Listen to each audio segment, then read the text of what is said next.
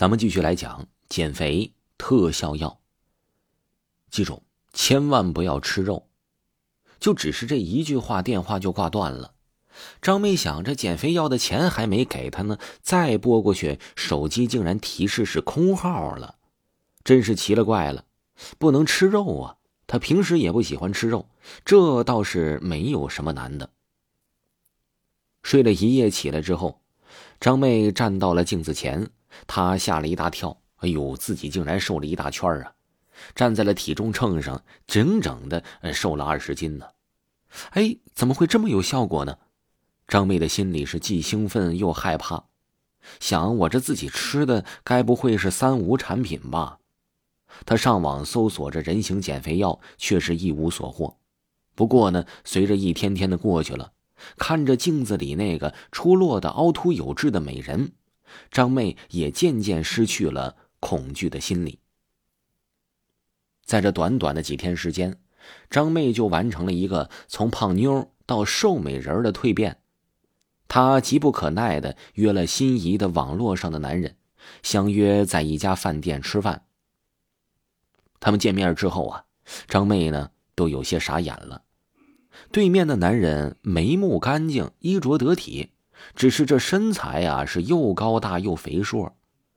一直忙于工作，也没有时间去健身。希望你不要太介意啊，毕竟最重要的是人的内在。不过你貌似比照片上的还要漂亮，身材呢你也无可挑剔，真的是让我又意外又惊喜。张妹有些尴尬，她强颜欢笑的与男人聊着天儿，吃着饭，渐渐的发觉男人很是风趣。他觉得了，说：“我和这样的人过一辈子，一定不会觉得无聊啊。”哎呦，你吃的太少了，你还净挑素的吃，这可不行啊！你这营养不均衡。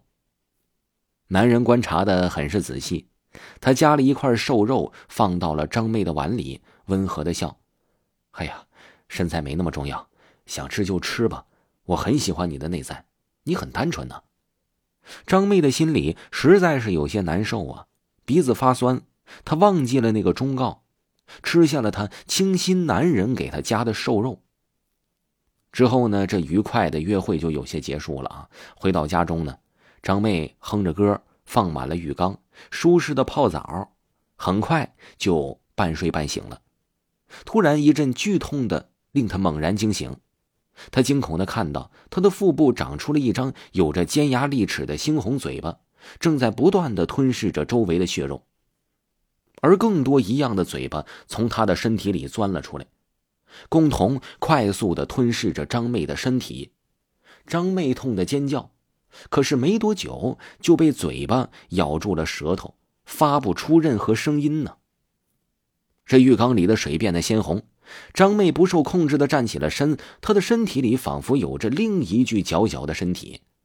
那嘴巴咬掉张妹的一块肉，里面的身体就壮大一分，很快就撑破了张妹的身体，变成了一个是独立的个体。他有着布满全身的尖牙利齿，黑色赤瞳，黑色的皮肤简直就是与那黑色的药片啊，那真是长得一模一样。有人悄然的走进了浴室，用特殊的口袋将它装了进去，同时叹气说道：“哎呀，说了不能吃肉，你就是不听啊！你让这恶鬼有机可乘，失主了，哎呦，真是可惜呀！”再转眼望去，只留下了一地血水与残破的肉片，证明张妹曾经来过这世上。